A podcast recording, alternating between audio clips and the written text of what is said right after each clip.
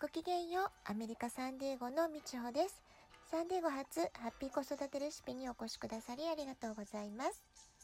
前回は日本の子どもたちの自己肯定感が低いのはなぜ、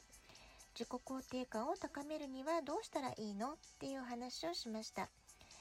さて、えー、前回の終わりにね、子どもたちのいいところ探しをまずしてくださいねっていう話をしたんですけれども、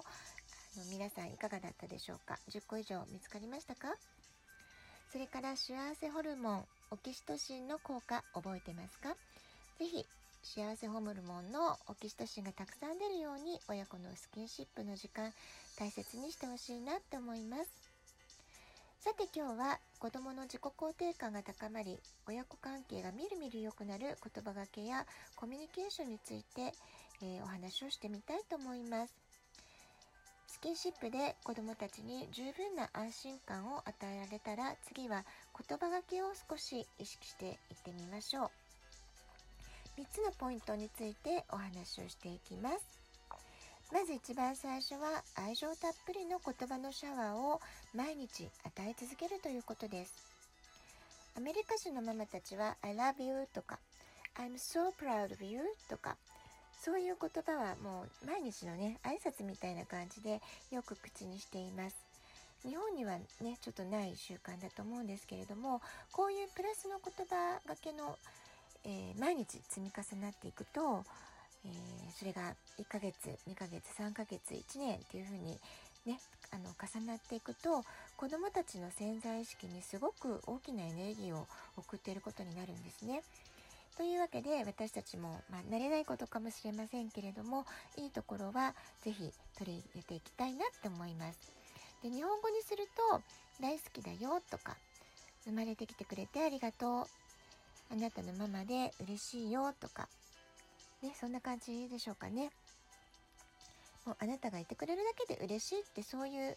あのビーイング存在に対する感謝とか愛情、そういったものを言葉できちんと伝えることができたらいいんじゃないかなと思います。スキンシップで肌から伝わる温かさを、まあ、与えて子どもたちに安心感を与えるってこともすごく大事なんですけれども、その上に言葉の良い波動やバイブレーションっていうのを小さい時からあの与え続けるってことは本当にねあの大きな力になっていきます。で、ママたちにもいいことがあって、やっぱりそういうポジティブな言葉を自分が口にしてると自分も気持ちよくなっていくんですね。で、そうすると子育てが楽に感じたりとか、幸せな気持ちで、えー、子供と関わり合えるようになったりとか、そういう効果もあるんじゃないかなと思います。で、最初慣れないうちは子どもたちの毎日の小さな成長を喜ぶとか嬉しがるって、そういう感じでもいいかもしれません。で、うまく言葉かけできてるかどうかっていうのは、えー、子どもたちの笑顔がキラキラしてるかどうか、それを判断基準にしてほしいなと思います。で、私はもうね、息子が思春期じゅうななさいで、えー、思春期に関してはいろいろ、えー、いろんなこう、言葉の定義みたいなのがあると思うんですけれどもね。で、一番ちょっとドキッとしたのが、子育ての答え合わせをする時期だって言われたことがあって、あの、まあ、こういう言葉を聞くとねちょっとドキッとしますよね。で、私も実際今ね思春期特有のいろいろな課題っていうのはもちろんあります。あるけれども、そうですね、自分に対する信頼とか自己肯定感ということに関してはまあまあうまくいったかなっていうふうに思っています。だからね、こういう話を皆さんにもお伝えできるんですけれども、あのー、自分に対する自信がある子に成長してくれたかなと思います。で、最強の自信っていうのは根拠のない自信なんだそうですが、まあ、うちの子の口癖はもうなんとかなる、なんとかする、大丈夫だから、もう大丈夫しか言わないんですね。で、まあ、私自身は自己肯定感がどちらかと低くって、いつまでたっても自分に自信が持てない、自分のことが好きになれないっていう、まあ、そういうことがすごく苦しかった時期が長かったので、まあ、自分の子供にはそんな思いをしてほしくないってずっと思ってたんですね。だから、まあ、そういうこともあって息子には小さい時から大好きだよとか、あなたがいてくれて本当にママ嬉しいよとか、そういう愛情表現っていうのは常に意識をしていました。では思春期反抗期のね一番大変な時、中学校ぐらいの時がちょっと大変だったんですけれども、まあ、うまくね会話をしてくれないとか、親の言うことに耳を塞ぐとかね、まあ、多々いろいろありました。でもそういう時も諦めなかったなって今振り返ると思うんですね。で、言葉で話しかけても聞いてくれそうにない時は手紙を書いたりしてました。お手紙作戦ですね。あと、まあ、要件をやり取りするテキストの中にあの必ず I love you とか、えー、大好きだよとか、気をつけてねとか、あなたのこといつも思ってるよとか、まあ、そういう時に英語だったり日本語だったりしたんですけれども、まあ、そういうことはずっと続けてきました。まあ、だからかどうかは分かりませんけども、今高校生になって、まあ、機嫌がいい時はっていう条件付きではありますけれども、マミーありがとうとか、大好きだよとか、えー、まあ調子がいいとねハグしてくれたりとかいうこともあるので、まあまあそこは良かったのかなと思っています。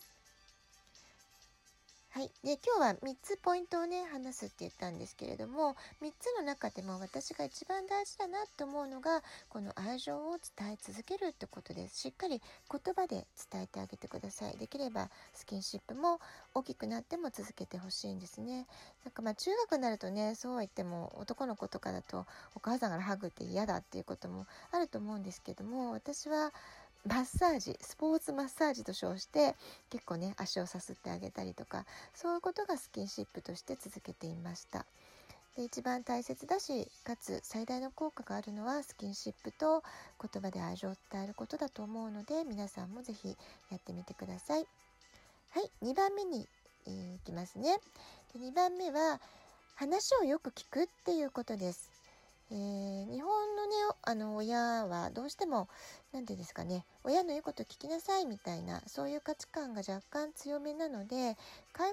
話な会話のトーンがどうしても親から一方通行になりがちなんですね。でそこを、まあ、私もそうですけれども、やっぱり気をつけなきゃなっていうふうにいつもいつも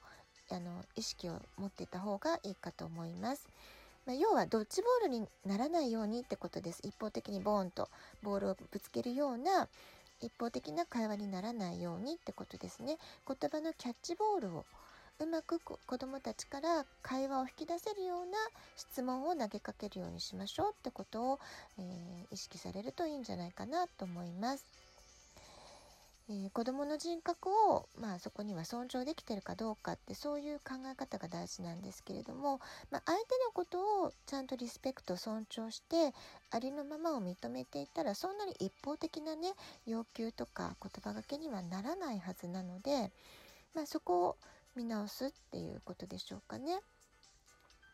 親の価値観の押し付けではなくって、子どもには子どもの、まあ、理由だったり感情だったり、えー、行動するときに、えー、意味付けっていうのが彼らに必ずあるはずなんですね。で親から見てなんでこんなことするのっていうことにもちゃんとあの理由を聞いたりすると、あ、なるほど、そういう考えがあったのかとか、そういう気持ちでやってたのかってことが分かるってこともあると思うので、そこを確認してあげるようにしてほしいなって思います。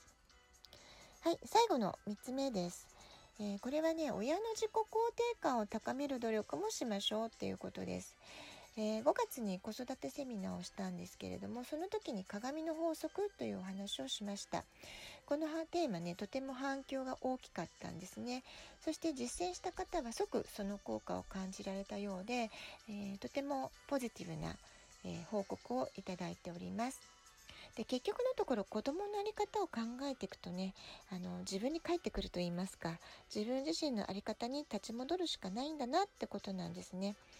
で鏡の法則っていうのは、相手を変えたかったらまず自分が変わりましょうっていうルールのことを言ってるんですけれども、子どもの自己肯定感を高めたかったら自分が自己肯定感を高める努力をするっていうことですね。毎日のようで実は一番効果的なんじゃないかなって思います。ただそうは言っても日本の場合はあの親自身がねなかなかその自己肯定感を高められない、そういう教育を受けてしまってますので、あのちょっと時間はかかると思います。で具体的にどうすればいいかっていうことなんですけど、まず自分を褒める習慣を身につけるってことですね。ちょっと最初は照れくさいと思います。なんでなこんなことできないわって思うかもしれません、えー、だけれどもあのプラウドダイアリーとかね、自分褒め日記って聞かれたことありませんか？えー、自分には何もないとか、どうせ私なんてって思ってるかもしれませんけれども、そこをねちょっとずつちょっとずつ変えていくためには、えー、自分自身を褒めてあげる、自分自身を認めてあげるってワークをされるのがいいと思います。えー、毎晩夜寝る前に、今日一日の中で私このみっつすごく頑張ったなってことを書き出してみてください。とりあえずみっつです。もっと書ける方はどんどん書いちゃってください。これを続けていくと自分に対する見方がとても変わってくると思います。あの騙されたと思ってね、これもやってみてください。はい、今日は、えー、親子関係がみるみる良くなる言葉がけ、コミュニケーション、そして、まあ、最後は自分自身、親自身も自分を振り返ってみましょうというお話をさせていただきました。はい、今日はこのぐらいで、えー、終わりにしたいと思います。よかったらまた聞きに来てください。えー、感想や質問なども送っていただけたらとっても嬉しいです。えー、実はね、嬉しいことにいちわにわを聞いてね、感想をいくつかいただいております。質問も来てます。えー、次回はそのお便りもご紹介していきたいなと思ってますので、楽しみに待っててください。はい、では今日はこの辺で、今日も一日素敵なお時間をお過ごしください。ごきげんよう。みちほでした。